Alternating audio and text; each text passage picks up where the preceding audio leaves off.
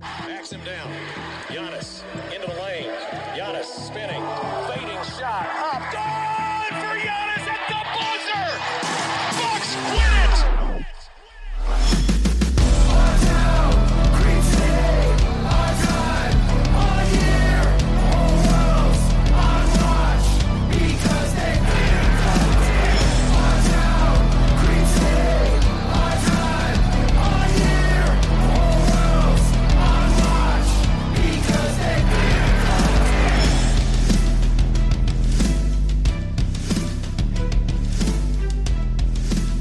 Welcome to Locked on Bucks. I'm your host, Kane Pittman, here with good friend of the podcast, basically co-host at this point, Justin Garcia. Frank Madden is uh, was on an aeroplane tonight, so I, I don't know.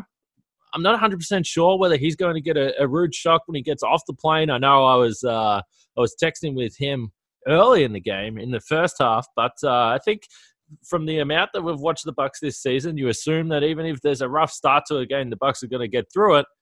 Uh, tonight they weren't able to in Miami. They lose to the Heat 105-89. Uh, so the Bucks on, on a back-to-back after scoring 100 plus points in. Uh, I never looked this up. I said this yesterday. I was a bad ho- host for not knowing this. I think it was 83 games. Now yep. it was 83. Yep. And now uh, 93 points in a win against the Hornets yesterday. 89 uh, in a in a loss to Miami tonight. The Bucks now 52 and nine on the season. And Justin, we just don't do this so often that I don't know whether that uh, I need to be over the top emotional about this. I don't know whether I need to throw some hot takes out there. I don't know whether to just be really really angry. I don't know how to feel when the Bucks lose anymore. This is really strange. Well, let's start with the hot takes. Will they ever score 100 points again?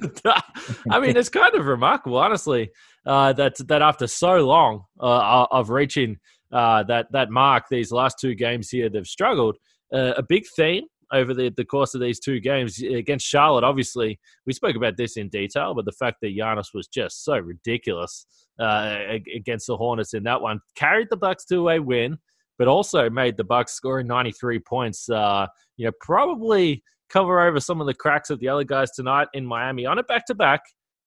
And uh, like I said last week against the Raptors, when the Bucks win on a back-to-back, I'm not going to make a big deal out of it. So I'm certainly not going to, uh, you know, make an excuse for the Bucks here on, on a back-to-back. It was their third game in four nights. Giannis said after the game that he was tired, but uh, he also said that uh, that's no excuse. This this Heat team play really really hard, and I thought that this was a physical game throughout, uh, and and in many respects, kind of playoff like in that regard. Now, you could certainly argue that the Bucks uh, didn't get a, a, lot of help from from the referees in this one, but nonetheless, this is a trait that the Miami Heat have. You know that they're going to play tough for 48 minutes. They play team orientated basketball. They move the ball on offense, and defensively, they help really well. Obviously, a, a fantastic coach in Erik Spoelstra at the top. But uh, where do you want to start with this one? Because all in all, this was this was a really really rare, ugly game for the Bucks.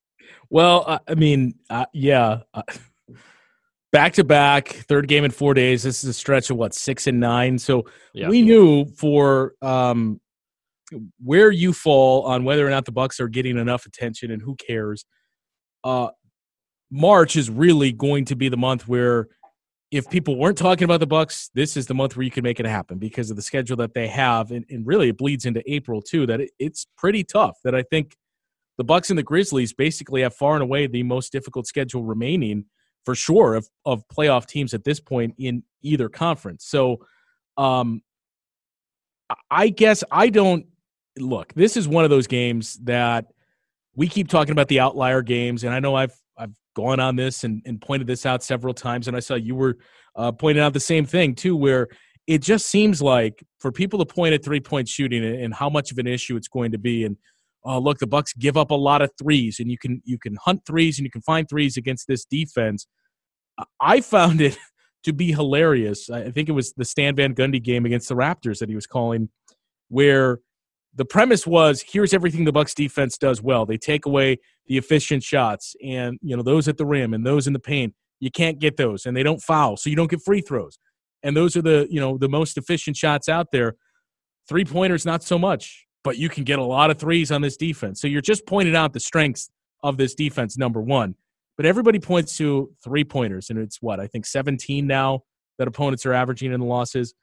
it has basically been a two pronged approach where if you're going to say there's a blueprint for beating this team, it's hit a lot of threes and hope the Bucks miss a lot because in their losses, they have, I think it's the fourth worst shooting percentage of threes in losses of any team in the league. their three point percentage, I think it dropped eight percentage points to their season average in losses, and the opponents goes up more than eight. So what we're seeing is basically the perfect storm of nine out of 61 times the Bucks had a bad night and the opponent had a great night. Yeah, so Miami uh, finished 48% from three with their 18 makes. Uh, the Bucks really, really struggling in this one at 20.6%. They're seven for 34 from three. And you go through the box score and have a look at some of the numbers. Giannis, 0 for 4. Wesley Matthews, 0 for 4. Uh, George Hill, best or over 50% on the season from three, 0 for 2. Khris Middleton, 43% from three on the season, two for 10. it was ugly all across the board. And a couple of other numbers just on this, just to, to highlight how kind of wild this, this shooting performance for, for both Miami and also the Bucks was. Our friend Dean Minayad, who keeps on dodging the podcast, but tweeted this one out uh, after the game. Uh, in case you were wondering how rare double outlier uh, games are, it's happened 35 times all of last season. So uh, a double outlier uh, qualifies when let's just say the Bucks in in this instance shoot below 25.2% from three and the opponent shoots over 45.2% from three. So tonight, uh, clearly a, a, game that qualifies there. Uh, teams had a 2.8% chance of having a double outlier game. That's how rare this is. And uh, this season, the last time a double outlier game occurred was actually the Bucks and the Thunder the other night in Milwaukee, and and the Bucks obviously won that by 47 points. So that's uh, you know the effect that this is going to have if if the shoe is on the other foot. But uh, the other thing to note is teams are 0 and 21 in double outlier games this season. In a game where uh, so much of the scoring is done from the outside and success in, in a lot of ways, and, and some teams do it differently, but su- success in a lot of ways is predicated on uh, you know having a hot hot night uh, shooting from three, particularly if you're trying to beat the Milwaukee Bucks. Uh, that just goes to show how hard uh, that difference is to overcome. And some of the other numbers I looked up, teams have shot less than 25% or below 25% from three and below 65% free throws in 22 games this season. Those teams now, after tonight, the Bucks also struggle from the free throw line. Those teams have a record, uh, have won two games and lost 20. And in addition to that, below 25% and below 65%, there have been 102 instances in the NBA since 2010 where the opposition has also shot greater than 45% from three in those games the record for those teams now is four and ninety-eight.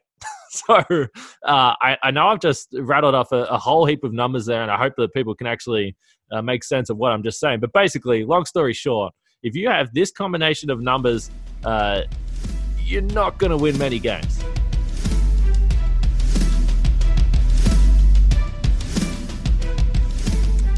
No, and you know, to be clear, we, we talk about the three point shooting a lot. It's not as though the Bucks have been like what you saw tonight in every single one of their losses. But sure. it is worth pointing out in four of those nine losses, they have shot 40% or worse from three. And, you know, the opponent and what they've done, they've just been bombing away. Where we'll point to the Sixers game where they hit 22. Um, the Spurs and or 21. The Spurs hit 22, and now uh, two of the last three with um, uh, the or the Nuggets hitting 22. The Spurs hit 19, and what the Heat did tonight, you're seeing more of a pattern there, where uh, all but I think two of those games, the opponent shot 40% or better from three and closer to 50%. So uh, the issue has been that more so than the Bucks, but it's it's been there that the Bucks have just coincidentally had these poor shooting nights a lot of times in these losses. And eh, you know, this game seemed so much like we were seeing the same thing that we saw last week against Toronto where both teams kind of came out feeling each other out. The Heat started hitting threes. We saw the Raptors do the same thing. Second quarter, where what the Raptors, I think, were up 12 last week. You made it two at the half. Tonight, Heat were up 12. You made it one at the half. Donte, we didn't even talk about, dominated the first half. Where for the Bucks, he was the best player on the floor those 24 minutes of the first half. And in the second half, for some brief spurts, it looked like Eric Bledsoe was going to start to do the same thing where he had some tough finishes and he was penetrating. But you go to that third quarter, and I think the Heat hit five threes. The Bucks hit none and outscored you by 10, where a close game is all of a sudden double figures on that Goran Dragic three. And I feel like I jinxed it a couple of times talking about how um, you looked at the Heat's damage in the first half, and it was really just Kelly Olynyk and Jae Crowder that were hitting threes for them. They were 80%. The rest of the team was three of 11. And you figured, okay, these guys aren't going to keep doing that. And they didn't. But we saw the guy that did it in the second half was Goran Dragic. Yeah, no question. And, I don't know about you, but I was watching some of those shots in in the first uh, half in particular, and and through the third. I mean, you mentioned Goran Dragic; he hit a couple, particularly the one at the buzzer. I mean, if, if you watch that play back, Erik Spoelstra looked like he was he was trying to call something, and nothing really happened. And then so Dragic just thought, well, all right, I'm just going to jack this up, and and obviously hit nothing but net, which is uh, something we saw repeatedly. But Miami are a good shooting team. So, you know, you do need to give them credit for the way that they shot the ball tonight. Uh, are they going to shoot 50% from three? Uh, most likely not.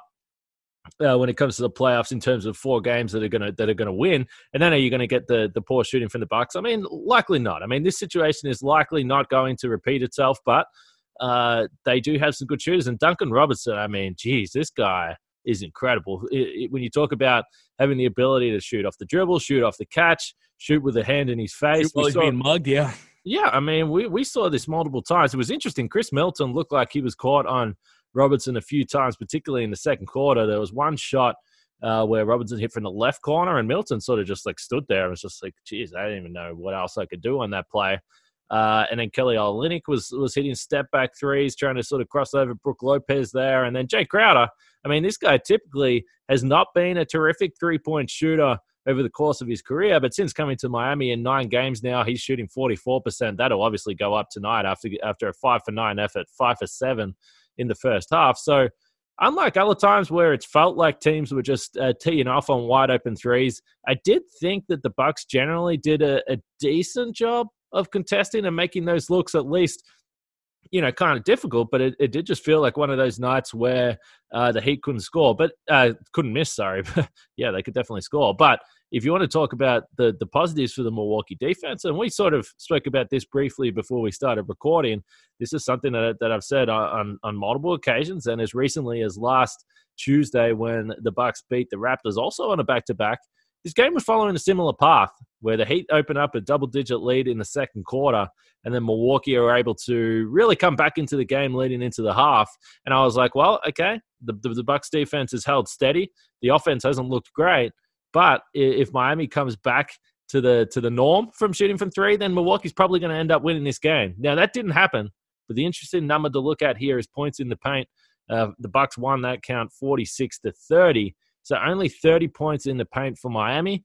And again, when we want to talk about the way that this Bucks defense operates, uh, that that's a really good number because Miami did not shoot well on two point uh, attempts tonight. And if the Bucks walk away from this one and look at it defensively, uh, I think even though you lose the game, you're still gonna walk away and say, okay, our defense did the job. This, this, they did what we want them to do. They did what we expect them to do. Brook Lopez with another couple of blocks. Giannis had one huge block uh, that unfortunately ended up in the three, I, I believe. But uh, defensively, I, I, thought outside of Miami, obviously going scorched earth from beyond the arc, I think this played out the way that the Bucks would have liked it to in terms of uh, shot uh, disparity from from the Heat.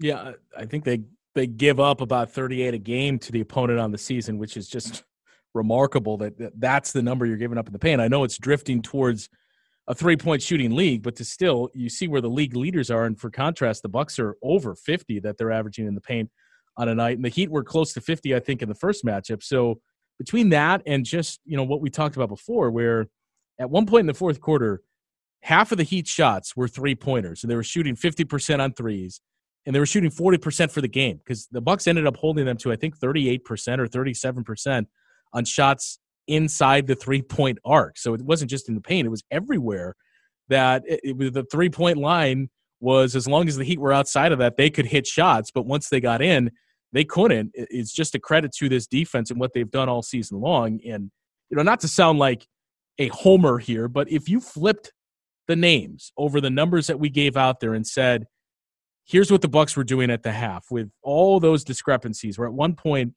um, it was plus 37 for the Heat. I think after three quarters in terms of three pointers and free throws made to what the Bucks had, plus 37 there. If you would have said the Bucks are shooting 50% and they're doing this, uh, their, their defense is holding the Heat to what 30%, 20% basically. This, in all likelihood, would have been a 20, maybe even more point lead for the Bucks. Just the fact that they got it down to seven at one point, and that was essentially as close as they got. But the fact that they were still in this game, despite those discrepancies, yeah. just shows you, you know, you go back to earlier this season when you and I talked about it, when you hear Bud talk about the 48 minute mantra, it took us a couple weeks before we realized, or really a month plus before we realized, okay, it is for the team, but that is more for the opponents that you have to play 48 minutes to beat this team because how many games have we already seen where that it starts out like that for three quarters and then here come the bucks and teams don't have enough so uh, if those numbers were flipped this is another blowout victory for the bucks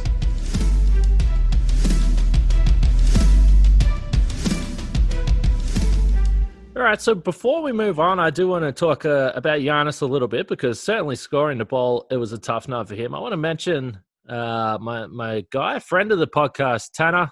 He has just opened the gym, D1 Training Milwaukee. They're jumping on board, sponsoring the podcast. You guys have probably heard the ads where we are looking for local sponsors. So if you are a local business and you, want to, and you listen to Locked On Bucks, you want to jump on Locked On Bucks and support us, and and and we can help support your business. If you basically if you want someone with an Australian accent to uh, talk about your company, then you know send us an email and we we can help you out. But D1 Training in Milwaukee, they just opened today, so we're gonna have more details on deals that we're gonna have for listeners and and potential opportunities you have. Uh, to go out and check out this gym. It looks pretty cool. I haven't got out there yet. I'm going to get out there later on this week and check out the facilities. It's out in Mequon, so for those that are locals and are looking for a place to work out as uh, you know hopefully we're, we're entering the, the back end of, of winter it's a pretty nice pretty nice weekend we just had here but d1 training milwaukee check that out uh, you can go to www.d1training.com for more information there but uh, justin Giannis, tough night at the office for him and uh, we spoke about the fatigue factor and, and and potentially that was the the cause of some poor shooting from the Bucks. Let's just say that. But it would be silly not to to credit the Heat defense, and in particular Bam Adebayo. I, I think he's just a terrific player. His ability to to move his feet, to be agile, to be versatile at that size, uh, and just be a, a huge human.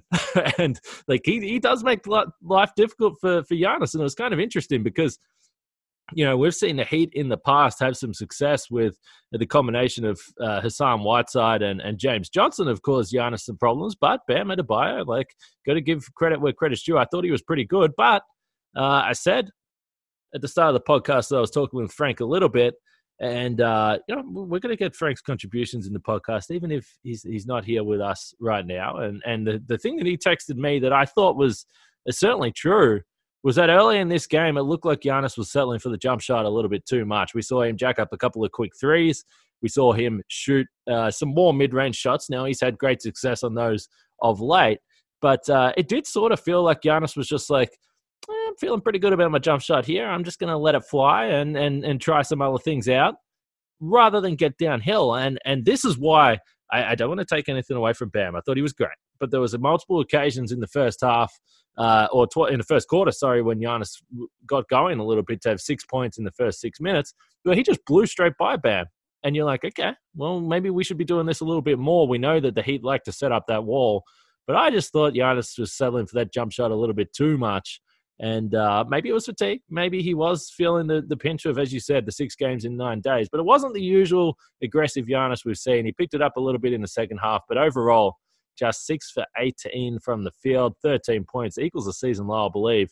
He was minus 16 on the box score. He did pick up 15 rebounds and have three assists, uh, but uh, not the usual uh, efficiency and effect of him. And he didn't look his normal aggressive self. Let's just say that.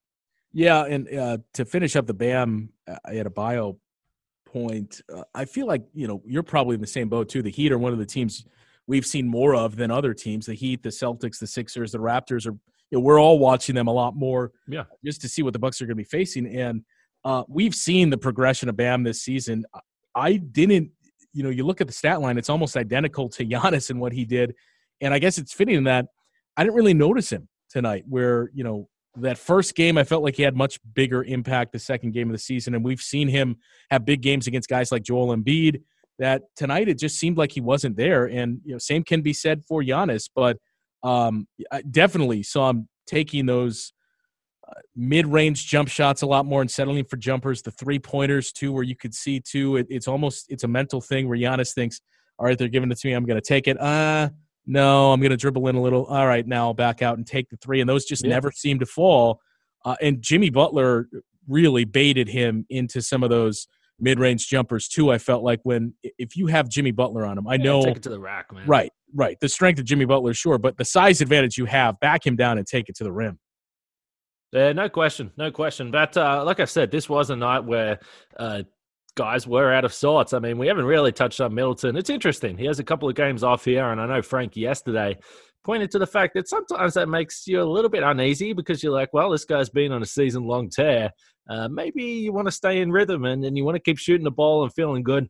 Uh, not a great night for him, as we said, two for 10 from three. So 10 three point attempts is a lot. But to be fair, a lot of them were looks that he's just been automatic on this yeah, season. He had some of, open looks. Yeah, I mean they were great shots, and and so for for Khris, I, I think that you look at this as a night and say, well, again, if you if you're looking for things and, and you can't just like wipe it off and say well they missed shots that's going to change next time i mean that's that's not necessarily the way it works but when you look at Khris middleton and the way he's been playing i mean he was walking into open looks tonight and just missing them and, and unfortunately when that has happened in the past, other guys have picked up the slack.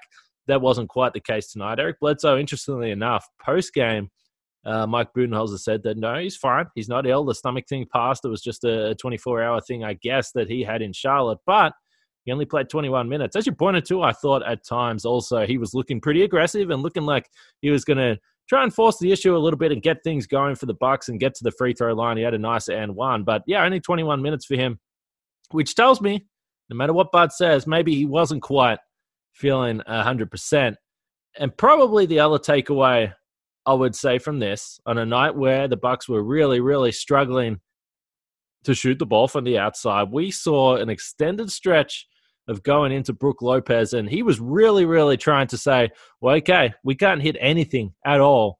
Give me the damn ball. I'm going to force the issue and try and get to the rim and try and finish it. We saw him flipping up some of those awkward shots that he has. We saw him uh, getting to the foul line a, a, a, little bit. It was a pretty strong performance from Brook, even though he still probably missed some shots that you would like to see go down for him. For him to finish with 21 points, uh, he added six boards, eight for 16 shooting, so six for 12 on two point attempts, and got five free throws, which uh, led the Bucks incredibly. I mean, Giannis in this one, when we talk about his uh, maybe timidness a little bit going to the rim. Only two free throw attempts for him, but again, we saw Brook Lopez the focal point of the offense for a stretch here, and uh, you know, well, the Bucks didn't get the win tonight. I always think that's nice to see that that added wrinkle come into effect when things aren't working. What are you going to do? Get it into the big foul. Well, and you know, I agree, and that I think we've seen that a lot more consistently now, and that's been more of a constant that we're seeing more and more of that old Brook Lopez. The honest thing for as much as Giannis struggled, uh, we, we saw this against the Raptors, and this is what you know a lot of us point to whenever somebody will point out, "Hey, uh, in the playoffs, all you got to do is this," and you build up the wall. That night, though, we saw Giannis. Uh, I thought in the second quarter and early in the third quarter, he was most effective. We saw him basically as a decoy, and you saw shots around him going in. If if Khris Middleton was hitting shots, if George Hill was hitting shots, it's a different story because just as we saw against the Raptors, you can't do the same thing and build up a wall and have two or three guys swarm him and bait him into a mid-range shot if his if his teammates are hitting shots. So that really was the biggest problem, and people are going to point to it and say Bam and the Heat defense and yada yada yada. But it was a night where just nothing was working for the Bucks. This wasn't as simple as the Heat figured out how to stop Giannis. All right. So before we wrap this up, there's two things I want to complain about, Justin. Uh, the first thing is that people probably saw me mention this on Twitter, but uh, the the PA announcer in Miami is just annoying. He's he is uh, he's just so over the top. In the in the first half it was, it was either the first quarter or the second quarter where the way he was calling offensive fouls was the most ridiculous thing I've ever heard in my life. He's acting like uh, they've just hit a game winning shot in the playoffs because uh, someone drew a charge in the in the second quarter of a game in March. It's just it's over the top. It's annoying. I don't like it. So that's my complaint about that. And secondly, let's talk a little bit about Goran Dragic because he did catch two Bucks players in the Wallabies. And the first one, I'm going to say, so the first one he was driving to the basket, he drew a foul uh, and looked like he caught Donte DiVincenzo below the belt. I'm not gonna I'm not gonna go and you you can disagree with me, but I'm not gonna say that that was a dirty play. I mean, you know, sure, are you leading with the knee? Probably not, but I mean, we see players do this all the time, and when you're moving at that type of speed that he was, I'm like, okay, that you know, shit happens. Like that was really unfortunate and looked like it would have friggin' hurt. But I, I'm not going to say that was an outwardly dirty play. The second one, I don't really understand what he was doing on the turnaround jump shot guarded by George Hill it's not like it was a fade away with like your knee up, like we see the Dirk fade. It was it was just a literal like turn around and knee. Poor George Hill, who I've seen take two of the biggest shots down there. The first one was in Chicago last year, was which was when I asked him about, uh, you know, getting hit in the Wallabies post game, and he said, "Oh," and he said, "What are you talking about my gonads?" So fortunately, oh, I wasn't in Miami tonight, so uh, I didn't have to bother him with that question again. But he was down for a long time, and it's remarkable to me that that was not an offensive foul. I, I just, I, if you, you, you see when people uh, go for a jump shot and they, they sort of lead with their elbow, it's an automatic offensive foul. So how can you turn around, shoot, and, and literally knee someone in that area and not get an offensive foul? It's ridiculous, ridiculous call. And we saw it directly after Giannis. Uh, I'm not going to say he Dunleavied uh, well, Dragic, but he he made sure that he ran into him. Let's just say that. Well, that's what I was going to bring up too. Where I agree on that first one. The the, the George Hill one is it's a little interesting, but yes, Giannis borderline Dunleavied him. But when you watch the replay, Goran Dragic was seeking him out. Oh, he was, no question. Yeah. It was an interesting night for Goran Dragic. We'll just say that. Yeah, I, I, don't think he made any friends in Milwaukee, and I will say that uh, people are gonna people are going to sort of over dramatize that that Giannis thing. But you're right, Gian, uh, Giannis was preparing to go for one of those just absolutely ridiculous block attempts that he well, uh, he, he always gets dunked on for. Let's just say that. The best too was uh, Giannis. Just when you watch the replay and just how far Goran Dragic goes sliding. Oh yeah, floor, and then Giannis is the first to hey sorry and, and lifts him up, and Goran just standoffish of what are you doing? Like, well, what do you expect? Yeah, no, I, I totally agree. Uh, just for those that haven't seen that, or if you you don't see it on Twitter tomorrow or whatever it's going to be, yeah, Giannis made contact with Dragic at around the free, throw, the free line. throw line. Yeah, and Dragic ended up in the photographers past the baseline. Uh, Giannis definitely sent him flying. So uh, that's that's that's how we can that's how we can finish this pod with a little bit of humor because uh, there was not a lot to laugh about through this game. It was an incredibly rough night for the Bucks. A rare rough night and a rare loss. We haven't had to do too many podcasts after the Bucks have lost games, but uh, they'll get a chance at a little bit of revenge on Wednesday night when they come back to Milwaukee to see Malcolm Brogdon and the Indiana Pacers. They lost to them the last game before the All Star break on the road. They'll now get them at home and look to once again avoid losing back to back games for the first time this season. 52 and 9, Justin. I think they're going to be okay.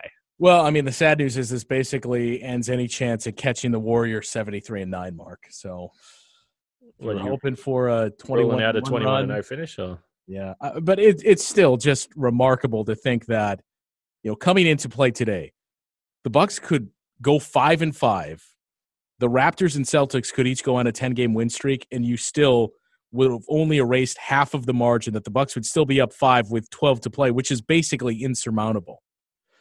Yeah, no, look, I, for for all the listeners out there, I, I, I hope that we haven't disappointed you by uh, not uh, having a, a, a, total breakdown during this pod, but I just couldn't bring myself to do it. I, I think I'm going to sleep well tonight and wake up tomorrow and look forward to another Bucks game on Wednesday. But in the end, as we said, held to below 100 points for the second game in a row. Milwaukee lose to Miami 105 89.